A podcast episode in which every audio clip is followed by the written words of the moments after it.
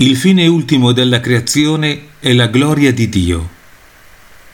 Se qualcuno nega che il mondo sia stato creato per la gloria di Dio, sia anatema.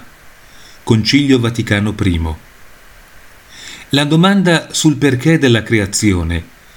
Perché esiste qualcosa anziché il nulla? O ancor più semplicemente perché?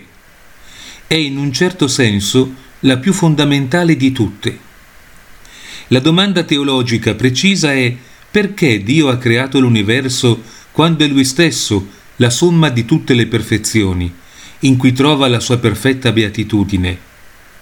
Egli è la propria beatitudine, non ha bisogno di niente, non gli manca nulla. Non c'era niente al di fuori di sé che avrebbe potuto esigergli qualsiasi cosa, a differenza nostra. Perché allora avrebbe dovuto creare?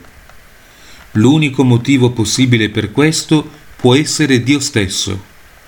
La Chiesa infatti dichiara che la ragione della creazione è quella di manifestare la sua gloria, di comunicarla. Creare dunque qualcosa da condividere e con cui esprimere la propria gloria.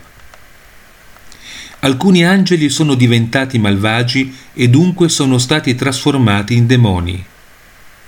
Il diavolo e gli altri demoni sono stati creati da Dio naturalmente buoni, ma da se stessi si sono trasformati in malvagi. Concilio Lateranense IV. Dio ha creato e crea tutto con bontà. Concilio di Firenze. Ha creato gli angeli buoni, ha creato l'uomo buono. Ma una parte degli angeli cadde e anche il primo uomo. Perché gli angeli sono caduti? Secondo la tradizione si rifiutavano di adorare e di servire Dio e preferivano adorare se stessi.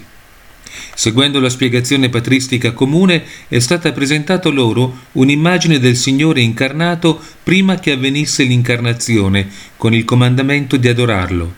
Ma si rifiutarono di farlo a causa della sua natura umana, una natura inferiore alla loro.